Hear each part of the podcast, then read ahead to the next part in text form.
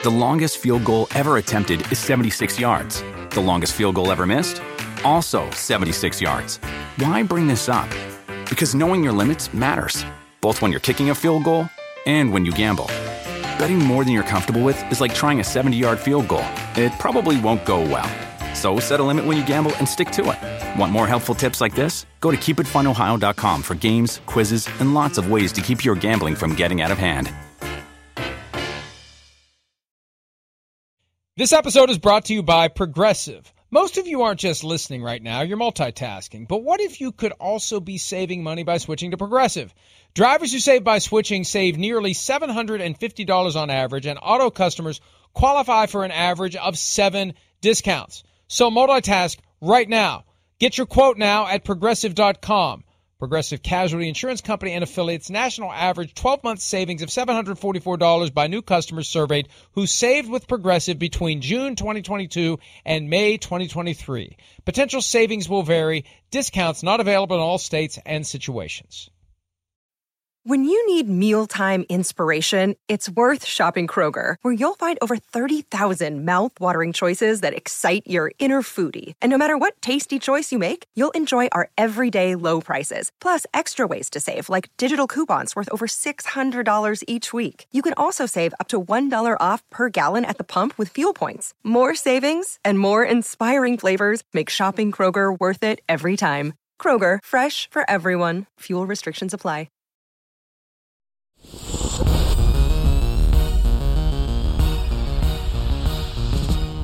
Friday edition Pro Football Talk Live. Peter King, Mike Florio here with you for another hour. The draft will be here before we know it. We get so caught up in free agency. It's just six weeks away or so before we get to the draft, maybe seven. I don't know, but it's going to be here quickly. And, you know, Peter, one of the things that uh, is always going to be the major talking point the quarterbacks, the new crop of quarterbacks, especially because so many of the young quarterbacks seem to be working out now than they used to. Isn't that odd? I mean, it used to be a true flip of the coin.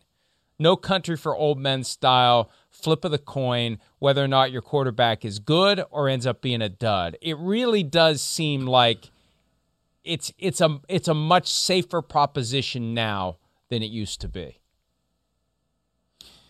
Well, I think there's two reasons for that. Number one, college quarterbacks right now are playing a game that is much closer to the NFL game than they used to play. That's one. I think the second thing, um, and this is more abstract really, but Andy Dalton actually told me about this, I don't know, six or eight years ago. And the more I talk to people, the more I absolutely believe him.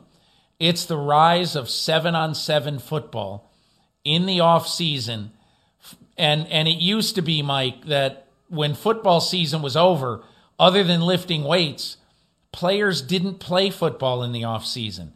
And now you see where was Cam Newton when he got shredded by that kid? He was at a 7 on 7 tournament uh, somewhere. And and this this is what more and more young quarterbacks are doing now than they ever have before. They play these 7 on 7 tournaments all over the country so it gives guys a lot more of a chance to work on a lot of the routes that they're going to have to use in college football and maybe in pro football.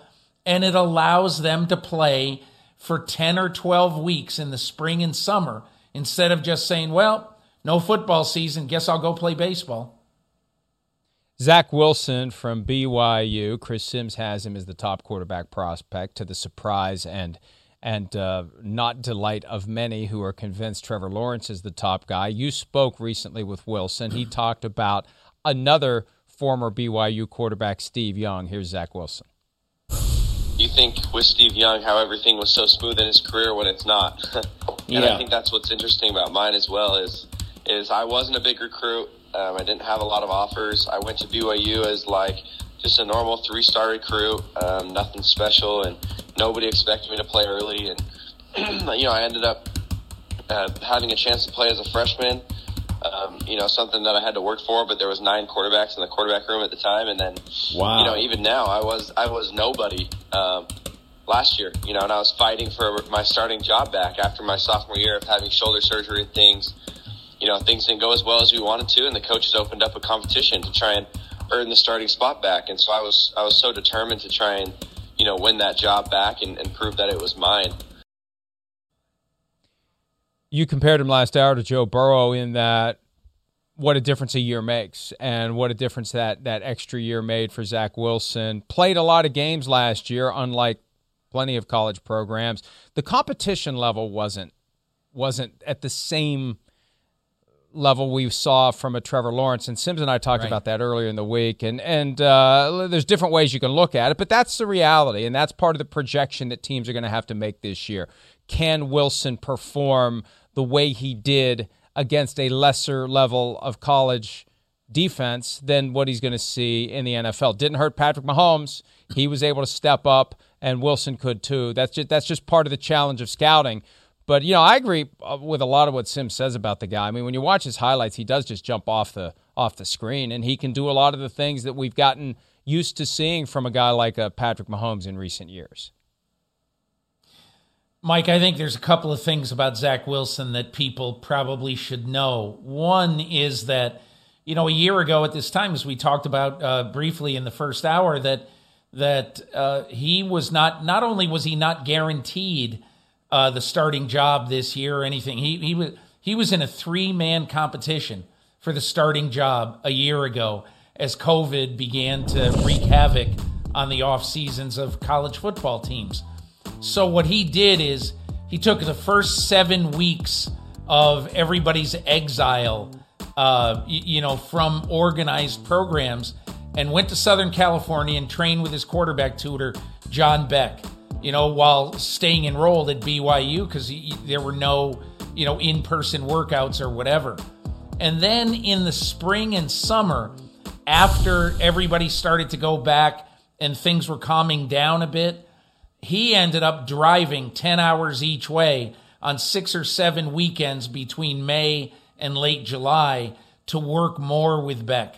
This guy is is really driven to be a really good player. And I think the second thing is if you look at the ball he throws, okay, so he's like six two and a half, 210. He's not a big guy, and he is going to have to get thicker, as Chris Sims says.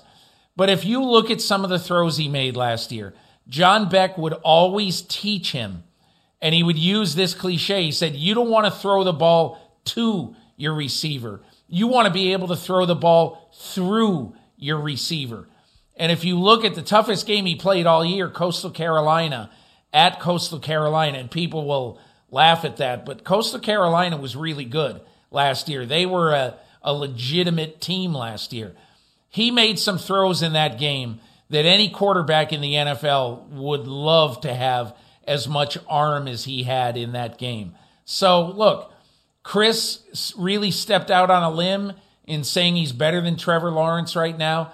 But I can tell you, Mike, I've talked to two coaches in the NFL who are very much, who do not laugh at Chris Sims. I can tell you that, who really, really like Zach Wilson. And that's why I think there could be a second part of this draft.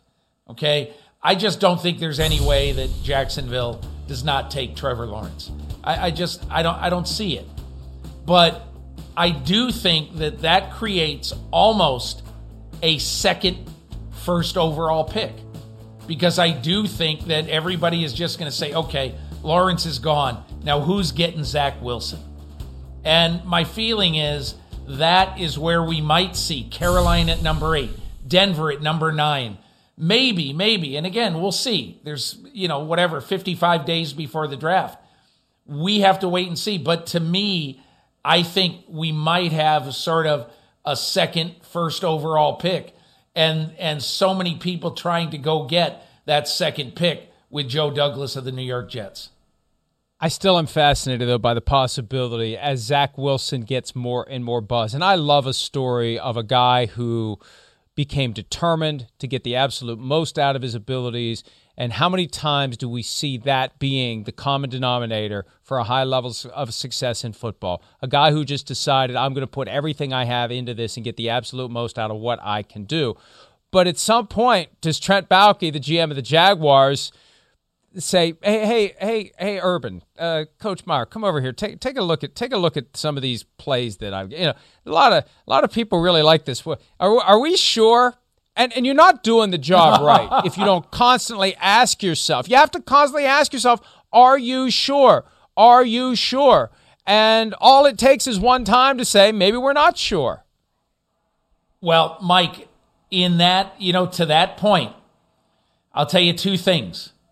Brian Schottenheimer, the offensive coordinator of the Jaguars, uh, called uh, John Beck recently and had an extended conversation with Beck about uh, Zach Wilson. Uh, was very bullish on, in fact, that Coastal Carolina tape uh, that I talked about a minute ago. And here's the other interesting thing teams get to spend no more than five Zoom sessions with any prospect. The Jacksonville Jaguars have already had two Zoom sessions with Zach Wilson. Now, I don't want that to, eh, eh, eh, you know, I don't want you to say, whoa, what does that mean? Because they've also had two with Justin Fields. And they've had, I'm sure, at least that many uh, with Trevor Lawrence. I, I still think, Mike, it's highly, highly doubtful that they don't pick Trevor Lawrence. That, that, but, but as the star of Zach Wilson rises, and you know, and Urban Meyer still getting used to the reality that there is someone over him. He found that out the hard way three weeks ago with the Chris Doyle misadventures. But when you got the guy with the handlebar mustache who can come in anytime he wants and start asking questions, and you can't just tell him, please leave, because he runs the show and owns the team. You don't want, you don't want, you want, you want to be sure you've done all your homework and you can make a good case as to why you did what you did in the event that for some reason Trevor Lawrence doesn't work out and Zach Wilson becomes a superstar. And chances are both are going to work out. That's the thing about, as you said earlier, quarterbacks so much more prepared for life in the NFL than they used to be. But uh, it, it has to at least give the Jaguars something to seriously think about. And if nothing else, it makes them more resolved that Lawrence is their guy. But, uh, you know, that's what teams do this time of year. They constantly think and rethink and rethink and rethink. And there's a lot of CYA that goes on before you make that pick. There is, Mike. And, and look, you know, the fact is, there's a very good chance Trevor Lawrence is going to have a great NFL career. And I think there's a very good chance that Zach Wilson could have one too. And so I think you just have to look at all of your situation all around. And Trevor Lawrence does have one thing that Zach Wilson doesn't, and that is a lot of big game experience. Zach Wilson doesn't have that. You know, he, he played some big games in his first two years at Brigham Young, but he didn't play anywhere near the schedule of Trevor Lawrence. And what did Trevor Lawrence go? 34 and 2 in in his college football career. So, you know, to me, I don't think and look, I I have tremendous respect for Chris Sims because he's been right so often about quarterbacks in the last few years. But that's not to say that Trevor Lawrence isn't going to be really good in the NFL because his track record is certainly far and away the best of anybody entering the draft this year at quarterback. And, Sims fully acknowledges that. I mean, I think in Sims' mind, both guys are going to be great. He just believes that Wilson has a skill set that that has comparisons at the highest of levels in the current NFL and maybe in NFL history when you talk about an Aaron Rodgers or a Patrick Mahomes. Now, Wilson mentioned in the clip we played earlier that he had shoulder surgery a couple of years ago on his throwing shoulder. Trevor Lawrence is recovering from shoulder surgery on his non throwing shoulder. He said this week he feels way better than he expected after that surgery. And, you know, when it first happened, I think it was Ian Rapoport that said it's going to take five to six months to recover. He'll be good to go by training camp. And I started doing the math. It's like, well, if it takes six months, he's not going to be good to go by training camp. So there's at least a question there. And to the extent there's an offseason program, if he's not able to participate in it, that that's it's not a huge concern but it's still something that, that you just have to look at and prepare for as you get this guy ready for his first season. But all indications are Lawrence will be ready for week one. The question is, how much preparation will he be able to engage in at the highest of levels because of that surgery? But again, he said he feels better than expected. The challenge, though, is don't push it. stay within the guidelines of what the doctors and the physical therapists tell you because if you go at it too hard, what happens? You screw something up. And and look, you can look at uh, Trevor Lawrence right there in those photos and look and see some of the things that he's already doing with his left arm uh, and that left shoulder, and and you just assume from those, and obviously it's not gonna they're not gonna put those out if if if he is wincing in pain while he does that pull down that that uh, you know every gym has. But when you look at those photos, the other thing you say is that is a big dude right there. that's a, yes, that's a big yes. guy right there who's going to be able to who's going to be able to see over a lot of offensive guards in his NFL career. So, hey, I think everybody believes that you draft Trevor Lawrence, you're drafting an Andrew Luck type player who's going to be good for a long time in the NFL. Peter, by the way, the rehab process has come a long way in the last 38 years. We were talking yesterday about the Terry Bradshaw minor elbow surgery from 1983. There he is, soaking it in, soaking it in, Mr. Bubbles. yeah. Um, yeah, and, and, you that's know, just crazy. The, the, the article from the UPI. I remember the UPI was the authority when I was a kid reading, you know, uh, the newspaper. But the UPI article saying that Terry Bradshaw had the surgery under the name Thomas Brady, and it was minor. And the doctor was saying how you know oh, this is no big deal. He threw eight more passes in his NFL career, and then he was done. Maybe, they should have used something other than Mister Bubbles in the in the tub in the in the facility to get that elbow where it needed to be. Um, the Jets, as you said earlier, it's like two number one overall picks. So even though the Jets didn't end up with the first first overall pick, they had the second first overall pick. And there was a report a few weeks back that they were going to decide what to do with Sam Darnold after they know what they think of the incoming quarterback class. Well, apparently, Peter, they've come to the conclusion that they like their options because Joe Douglas this week addressing the question of whether he'll talk to anyone who may call about Sam Darnold, the third overall pick in 2018. Here's Douglas. I, I will answer the call, um, you know, if, if it's made. And so, um, you know, I, as it, as it pertains to Sam, I mean, I, like I said, Sam Sam's a we think a dynamic player in this league um, with unbelievable talent and who's really really um, has a chance to to really hit his outstanding potential moving forward. But um, you know, like like like I said earlier, um, if calls are made, I, I will I will answer them. I said this yesterday. You know, it's not quite the same as taking a for sale sign and uh, and a mallet and banging it into the yard, but it's pretty damn close. And I think there are teams out there interested in Sam Darnold. And because the Jets essentially control the board post Trevor Lawrence, they, they don't need to be coy about it. I think that you try to move Darnold at a time when maximum teams are trying to figure out what they're going to do at quarterback. Once teams start making their plans, your market for Darnold may dry up, Peter you know, here's the way Joe Douglas, I'm sure, is thinking of this. The market uh, for that second pick in the draft, I think minimum, minimum would be the eighth or ninth pick, depending on whether Denver or Carolina would want to come up. For that eighth or ninth pick, plus a one next year, plus a two either this year or next year. Now, just imagine if the New York Jets did that, Mike. And imagine if they were sitting there. Let's say they would trade with Carolina.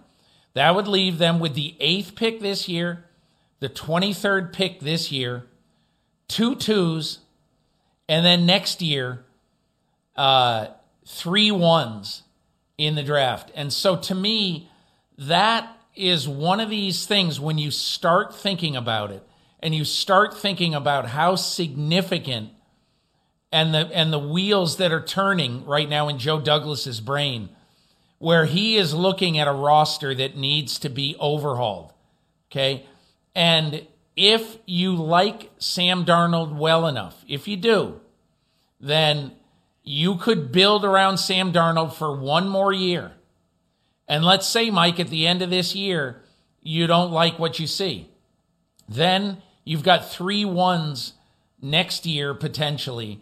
Uh, or, or if you were if you were to take one of the extra ones next year, you would have either two or three ones next year in which to solve your quarterback problem. And think about it this way if if Darnold doesn't work out and the Jets stink this year, they're going to have another top 10 pick next year.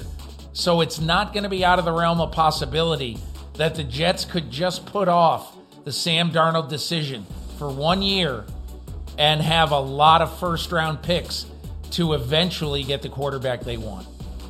Two things to remember about that, though. May 3rd is the deadline for exercising the fifth year option on 2018 first round picks. And this is the first time that that fifth year option becomes fully guaranteed when exercised, not just in injury guaranteed. That's so, why you don't do it. That you're buy you're but but you're so you're but but but then you you then you you're kicking the can with Darnold into free agency like the Bears did with Mitchell Trubisky yes. if you don't pick up the option. So you're giving him one more year, and if you like and him, the Bears then you got to figure out how to, to sign that. him. I don't disagree with that, yeah. but I'm saying if you're the Jets and you're thinking, all right, we'll trade out of the number two spot, we won't get Zach Wilson, we'll keep Sam Darnold, and we won't pick up the option. And let's see how he does. Oh, he was great. Now we got to use the franchise tag to keep him around, or we got to sign him to a much bigger deal than we would have had to. It's just a factor to consider. And and Sims this gets back to his belief in Zach Wilson. He is a firm believer that the Jets should sprint to the podium with Zach Wilson's name on a card and trade Sam Darnold and do it, you know, uh, uh, just clear the book. Sam Darnold, see you later. We love you. We tried. You know, they gave up three second round picks to go from six to three to get him three years ago. They're trying to find their next Joe Namath. That's the question. I think we've seen enough of Sam Darnold to know he's not going to be a short list true franchise quarterback at any point in his career. But Zach Wilson could be. And I think if I'm the Jets, if I'm ownership of that team, and if I've been trying to, to sell PSLs and tickets and suites, and they're always lagging behind the Giants in that market, this is their chance to go all in with a guy that, that could be great. And uh, I, I just you know, you you they they they floated and they've floundered, and it's been 50 years. I I, I think that that uh, they just need to say, let's get what we can for Sam Darnold, and let's get ready to take Zach Wilson. And the worst case scenario is the Jaguars take him, and we'll have Trevor Lawrence. Here's a question for you, Mike. What's the market for Sam Darnold? Is it the 49ers second round pick? Is it New Orleans second and fourth? I mean, what I I, I would I, I would think I would think that the market for Sam Darnold, uh, if if I were guessing, would be somewhere around the 35th to 45th pick in the draft this year. I don't disagree with that because what did the Cardinals get for Josh Rosen? They got a second round pick from the Miami Dolphins, and uh, Darnold at least has shown he can he can play. Can he play at a high level?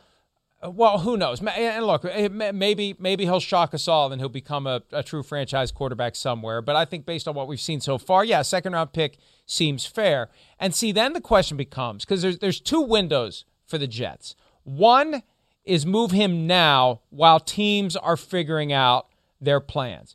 But the second window is for the teams whose plan is we're going to draft a guy. If they don't get the guy they want in round one then in that 18 hours you have between the end of round one and the start of round two, that's your opportunity to sell Sam Darnold for a second round pick. So I see those two that's, spots. The Jets that, have to decide how they want to do it. You're exactly right. Anybody who would say that, okay, the Jets have until Thursday night, April, whatever it is, 29, um, you know, at 8 p.m. Eastern to make that trade, that's not true. They have till Friday night, uh, whatever, 6 p.m., 7 p.m. Eastern, whatever time that is, uh, to make that pick. Because I look, I'm not saying it's impossible, but I doubt that they're going to get a one for Sam Darnold, even a low one. And so to me, I, I kind of look at it, Mike, like, you know, they have until about April 30th to make this decision. And I doubt they're going to wait that long because clearly uh, you know, if they do end up choosing Zach Wilson, then, you know, the auction for Sam Darnold is on. You know, the problem with having too many options is you eventually got to make a decision.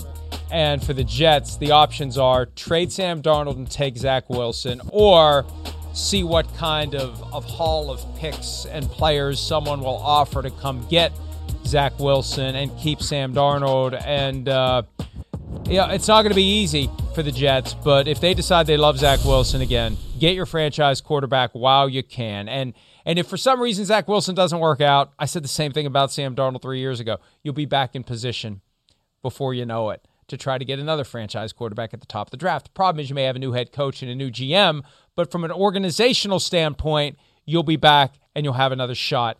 And now that Woody Johnson's back and Christopher Johnson is working with him, I'd like to think these guys understand the value of a true franchise quarterback to an organization and uh, and let's not let's not overlook the reality that even though owners, for the most part, other than Jerry Jones, desperately want to create the impression they don't meddle, when it's time to make that kind of a pick, they have a way, Peter, of making their preferences known.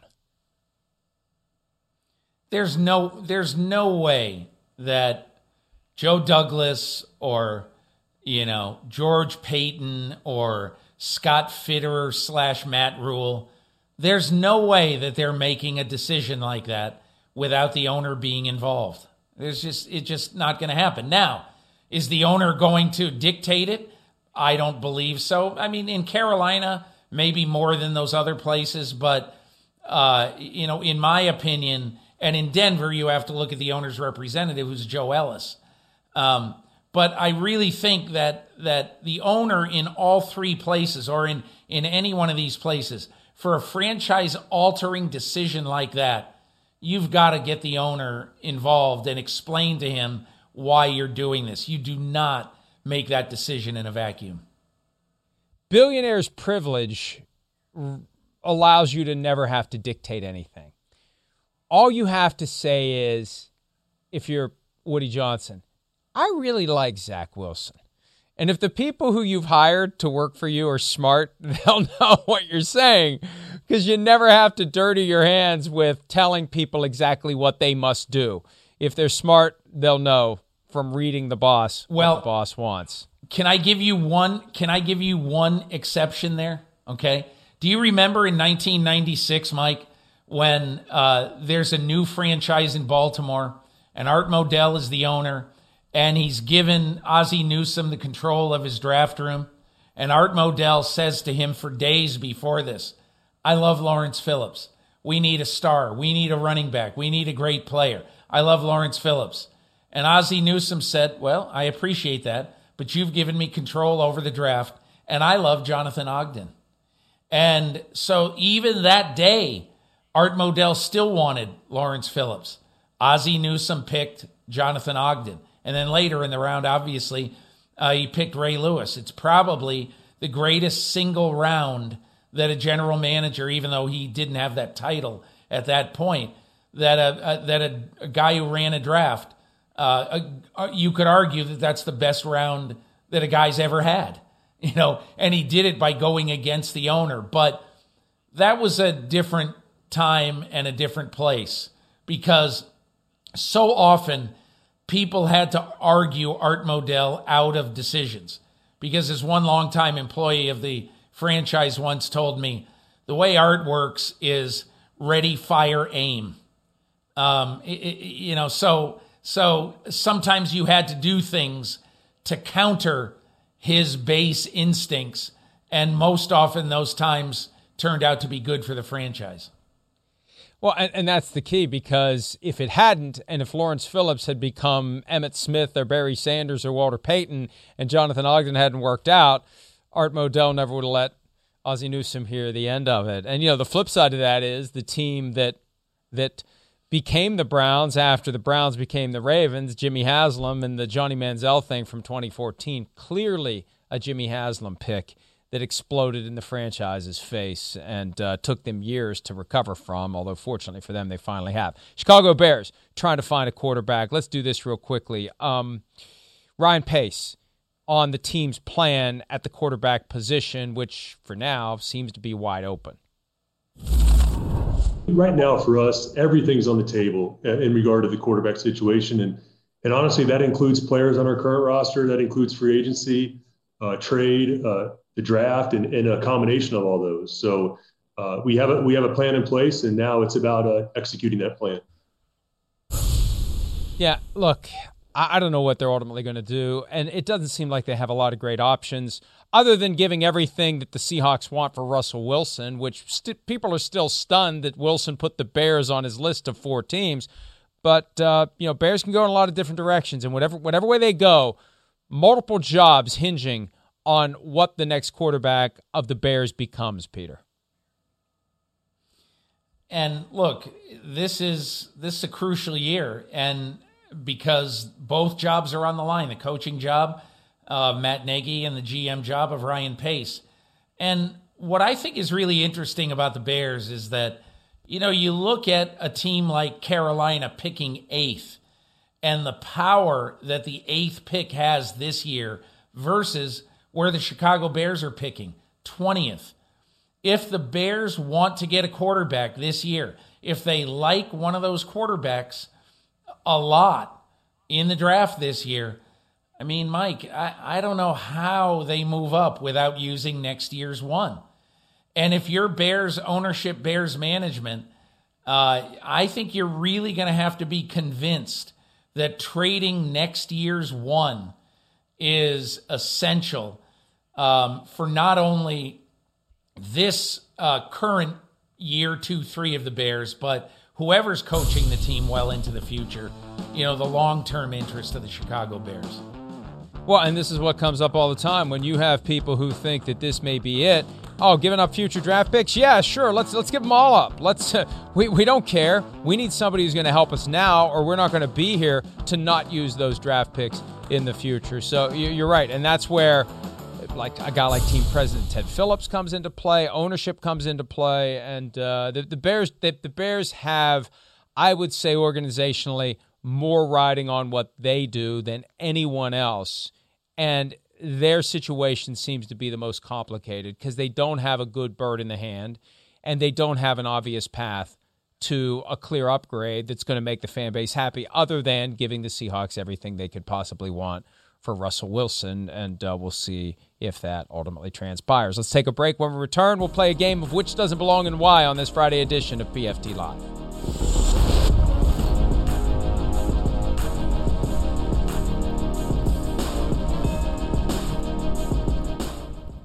The longest field goal ever attempted is 76 yards. The longest field goal ever missed? Also 76 yards. Why bring this up? Because knowing your limits matters, both when you're kicking a field goal and when you gamble. Betting more than you're comfortable with is like trying a 70 yard field goal, it probably won't go well. So set a limit when you gamble and stick to it. Want more helpful tips like this? Go to keepitfunohio.com for games, quizzes, and lots of ways to keep your gambling from getting out of hand. for the world's greatest athletes. This is the showdown we've been waiting for. There is nothing like competing on the world's biggest stage. It's a world record again! Gold for the United States! Unbelievable! And when that stage is Paris, anything can happen. I have never seen anything like this. How about that? An Olympics unlike any other. What a performance! The Paris Olympics, Friday, July 26th on NBC and Peacock. Streaming now only on Peacock. Five rich and famous international soccer stars. They have everything except love. I think girls in the past have gone for me because of what I've got. That's why we're going undercover. We're setting them up with single American women. They don't know we are famous. They don't know we are rich. And they'll have to hide their true identity. What do you do for work? I'm an ad salesman. oh, God. What am I doing? Love Undercover. New series streaming now only on Peacock. We've been pretty consistent with our messaging around Baker that that we think he had a um, you know really strong season for us. We like the maturation and the growth both on and off the field, um, and we're looking forward to uh, him, to him continuing to take steps uh, his second year in the offense. Do you view what's happened with Carson Wentz and the Eagles as a cautionary tale as to your future dealings with your quarterback? You know, I don't know that it, with respect to anything that's happened um, you know, to any of the other 31 teams that that has a major bearing in terms of how we're going to, you know, address the quarterback situation here. Um, to me, we'll we'll evaluate that internally and make the decision that we think is best for, you know, our team and our organization. Uh, so I, you know, I think it would be a, maybe a stretch to say that that's going to serve as a, uh, cautionary tale or a, or any type of, of, of blueprint for us. We'll, we'll make the best decision with that that we think will make the best decision for us with um, you know the information that we have. That's Browns GM Andrew Berry talking about Baker Mayfield. Let's play a little Which Doesn't Belong and Why on this Friday edition of PFT Live. Peter, quarterbacks who got a vote of confidence this week. Which doesn't belong and why? Baker Mayfield, Derek Carr, Kirk Cousins. Um, I would say Baker Mayfield because he's the only one of the three that I think is going to play the next 10 years with his team. Wow. Wow. The, wow. Um, see, I'm not so sure of that. I'd say he's the one of the three that still has yet to prove he can get the kind of big money contract that the other two have gotten. And I do think Jared Goff and Carson Wentz are cautionary tales for paying a guy after only three years. I think the Browns should give it another year before they they decide that Baker Mayfield is the guy for the next 10 years because we're not that far removed from a 2019 when he was not very good at all, but he definitely was improved and very good in 2020. All right, NFC North franchise tag candidates, which doesn't belong and why. Bears receiver Allen Robinson, Lions receiver Kenny Golladay, Packers running back Aaron Jones. Man, that is a really, really good one. I'm just going to uh, I'm going to throw a dart here, and I'm going to say Kenny Golladay uh, because I think there's a better chance that the other two guys get franchised uh, than Golladay, even though I think Golladay is a long term. Uh, you know, if you've got two or three guys on the absolute top level of receivers, Golladay is on that secondary level. With, I think he's going to be great for a long time. I'm going to say Aaron Jones just because I think it would be a mistake for the Packers to invest. And we had the estimate earlier this week of 11.1 million, which seems high with the cap going down, but eight figures for one year with a running back. I wouldn't do it. There's too many other running backs out there, as we discussed earlier in the program. Every round of the draft or undrafted, that's a lot of money to plunk down, and it basically makes it one more year with the guy because then he's got the leverage for the second year with a 20% raise over what he gets this year, and then he becomes a free agent in 2022. AFC North, free agent pass rushers, which doesn't belong in Raw. Why?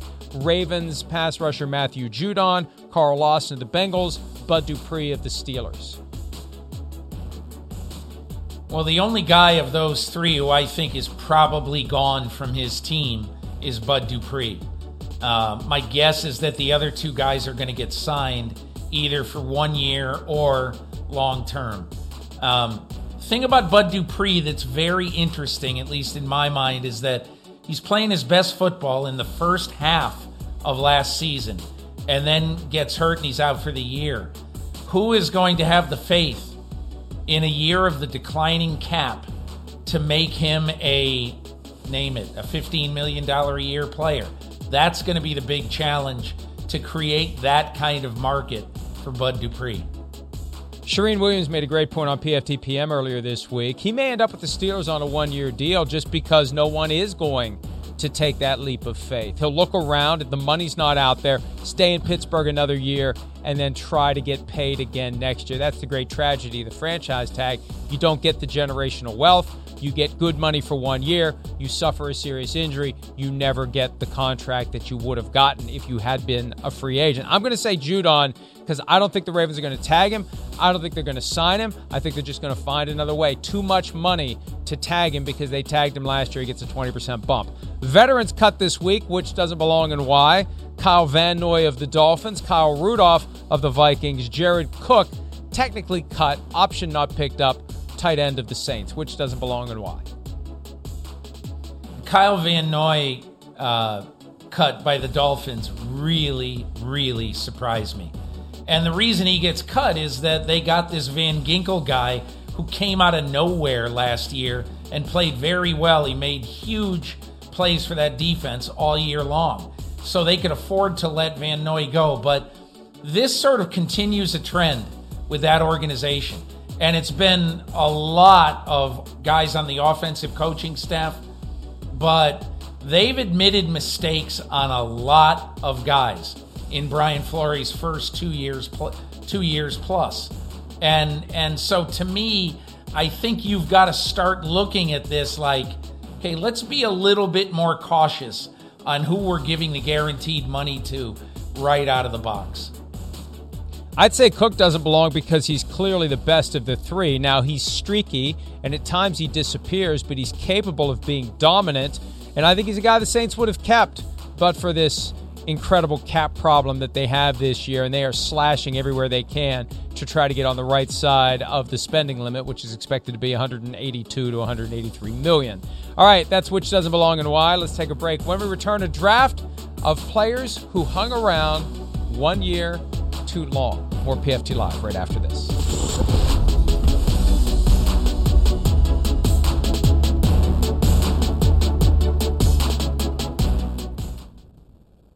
Hockey Day in America coming up on Sunday. Four games. Sabres Islanders gets it started, and then it ends with Rangers Penguins. NBC for the first game, NBCSN for the last three. Check it out on Sunday. All right. Players who hung around too long in the NFL, Peter. Trivia question. Which is higher? The number of times Brett Lorenzo Favre led the league in touchdown passes or interceptions? Interceptions.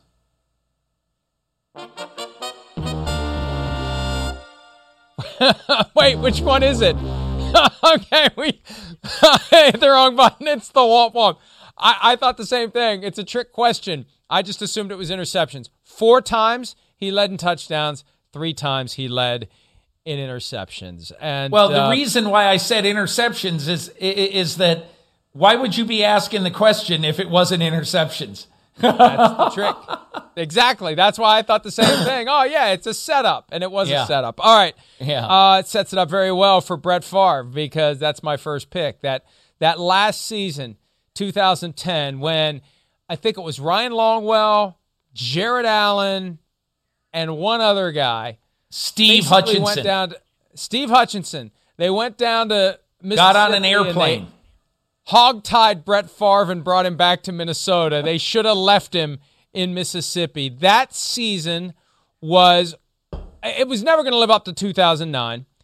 It was a disaster for him personally because that was that whole Jenn Sterger thing that never would have come to light if he wouldn't have played that one more year. And it just ended up being a very, very regrettable season for Brett Favre. Ended his consecutive game streak. Had he got roughed up in New England that year, bloodied, and head hit the turf at TCF Bank Stadium. It was just it was a bad, bad exit for Brett Favre. He should have just called it quits after that 2009 NFC Championship loss to the Saints. Peter. I'm going to give you a little dose of history with my first one, but I'll stay with quarterbacks and that is Joe Namath in 1977 with the Los Angeles Rams. I think he only started four games when he went there, but look, his knee was ruined when he went to the Rams. Uh, and it was a very, very ugly end for Broadway Joe. It was just very, very strange seeing him on the field, you know, out west rather than seeing him on the crappy turf of Shea Stadium. Similar context, similar distance. Baltimore to San Diego the last year for, for Johnny Unitas. Not a good performance, didn't play in many games. And we've talked about this before on this program. I still remember getting the football card of Johnny Unitas as a member of the Chargers, where they basically took a Colts jersey and got like a felt tip pen and colored it to make it look like a Chargers jersey. That's how jarring it was, and it just it just shouldn't have happened. Yeah. Uh, here's one though. I'll tell you one that shouldn't have happened. Franco Harris with the Seattle Seahawks. Oh, very I mean, good. I'll never forget watching watching Seahawks games that year. And you know how when the games were in the Kingdome, okay, and you would watch those games, the lighting was always substandard. So it always looked like you were watching a game at the Kingdome and you say, Will somebody please turn the lights on? And here's Franco Harris, you know, with the same kind of uh, running style. I think he only ran it like 60 or 70 times that year, but running out of bounds on a bad team, on bad turf, in bad lighting. It was a bad look, Mike. Do you remember when Franco Harris was approaching Jim Brown's all time rushing record? Brown was talking about coming out of retirement, and they actually did yeah. this half hour feats of strength show where they did like different, and they did a 40 yard dash, and Jim Brown pulled up with a hamstring injury just two steps out of it. Do you remember that? I don't remember it, but I, I could see it. Jim Brown was tormented by the possibility of Franco Harris catching him because obviously Jim Brown walked away with plenty of gas left in the tank. Here's one that uh, uh, I got a couple more. Cris Carter had one final season with the Miami Dolphins, which was as forgettable a final season as anyone could ever have. And I just think it's stubbornness, and I don't I don't have a problem with it. Great athlete, Hall of Famer. Vikings were ready to move on. He wasn't. 2002 with the Dolphins, he had, I think, single digit catches for the year. And I remember they played the Vikings that year. and it was a nationally televised game. And there's just Carter standing on the sideline. It's like, wh- wh- why? But I think some guys need that. They need that closure. They need to understand that it's that the game's moved on, that they're no longer what they were. And uh, otherwise, you have that regret that never goes away that I could have played one more year you did it and you realized no, you couldn't and you shouldn't have done it? I'm going to give you one that until I, you know, I knew we were going to do this segment and I started looking around, I had totally forgotten Thurman Thomas's last cup of coffee in the NFL, the Miami Dolphins. Now, what was so weird about that, Mike? Okay, Joe Namath went to the Rams. That has no who who cares? Not who cares, but you know, that's that's across the country. It's in the other conference, all that. Johnny Unitas goes to the Chargers. That's a thousand, three thousand miles away. But when when Thurman Thomas went to one of the arch rivals, the Buffalo Bills, it was just very strange. It was almost like a vengeance signing.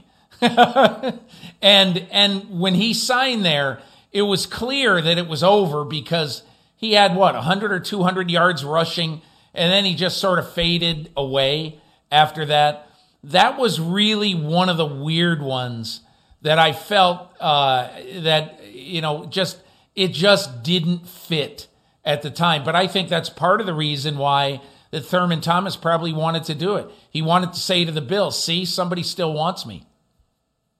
Last one for me, Cris Carter's former protege in Minnesota, Randy Moss. Now he had that weird 2010 season where he was with the Patriots. He started to complain publicly about how he didn't think he was going to get a new contract. They trade him to the Vikings for a third round pick after three games. Brad Childress calls him a programmatic non fit, which I think is the only time in the history of civilization that term has been used, other than just now, and uh, cuts him. And then the Titans claim him on waivers, and he didn't do anything. And then he's out of football in 2011, and he comes back and plays for the 49ers in 2012 and almost wins a Super Bowl on a team to which he contributed very, very, very little. He just should have stayed out. He would have been in the Hall of Fame a year or two earlier. But uh, that that and I'm, I'm I'm taking a liberty here, and I'm kind of wedging the end of 2010 onto it. But that last phase of Randy Moss's career was just very bizarre, Peter. Yeah, and I'm gonna I'm gonna just add one little note in here, and it isn't about the last year a guy played. It's about the last year a guy didn't play. And I remember being in training camp with the Denver Broncos in one of Mike Shanahan's last years when Jerry Rice, I think he was 42 or maybe 43, was in training camp trying to win a job with the Denver Broncos. And I remember watching a practice one afternoon, and I watched him being man covered by a free agent cornerback from Bowling Green. And on two snaps in a row, this guy clung to Jerry Rice, who was running as fast as he could to try to get away from this kid who was half his age.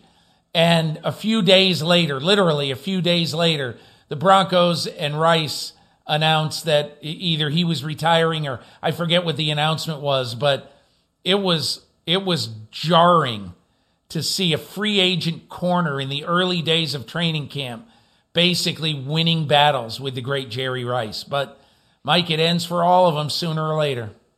And, and I'm not being critical, and we're not intending to to throw shade at these guys. The, the, the topic is who stayed one year too long, but it's better to stay one year too long and find out than to constantly have that doubt that you could have done it. And I wonder if Drew Brees is going through that right now as we continue to wonder what his next move is. Is he thinking after seeing what Tom Brady did last year, I can do it one more year, and if I don't, I'm going to regret it for the rest of my life. You know, and I think you you were the first one to to to tell me this at some point over the past few years. The Brett Favre motivation to come back and keep going was the Phil Simms advice, and I know Chris and I have talked about it. Hey, keep playing until they rip the uniform off of you. Well, if you stink in your last year, they're going to rip the uniform off of you. Yeah, and I think in Brees's case is weird, Mike. Um, you know, recently somebody in in New Orleans who I trust said basically, "There's nothing there. Don't worry about it." You know, in due time, basically. Well, I mean, it's it's just it's just very strange now that we're almost two months removed from their last game. Uh, whatever, seven, eight weeks, whatever it is. It's just pretty strange. But again, he played for a long time. I guess he deserves the right to do whatever he wants, but it's just it just seems strange to me. Yeah, I agree, though. He does have the right to decide how he's going to pull the plug on it. And if he wants to come back for another year, it, it makes things more interesting for us. I know that. Let's take a break. We'll wrap up this Friday edition of PFT Live right after this.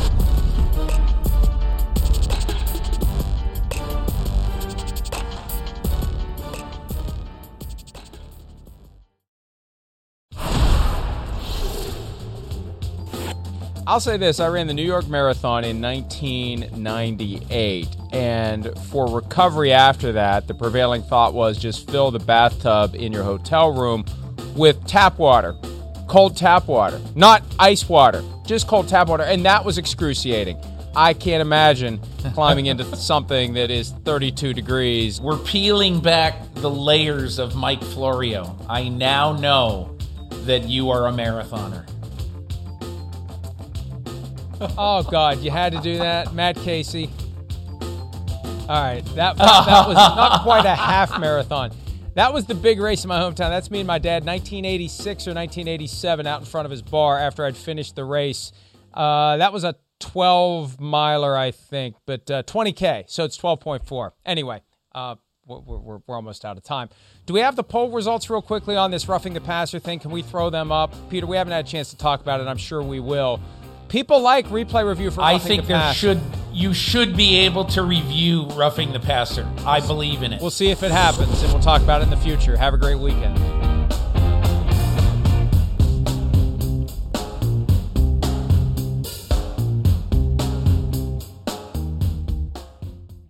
The longest field goal ever attempted is 76 yards. The longest field goal ever missed, also 76 yards. Why bring this up? Because knowing your limits matters, both when you're kicking a field goal and when you gamble. Betting more than you're comfortable with is like trying a 70 yard field goal. It probably won't go well. So set a limit when you gamble and stick to it. Want more helpful tips like this? Go to keepitfunohio.com for games, quizzes, and lots of ways to keep your gambling from getting out of hand.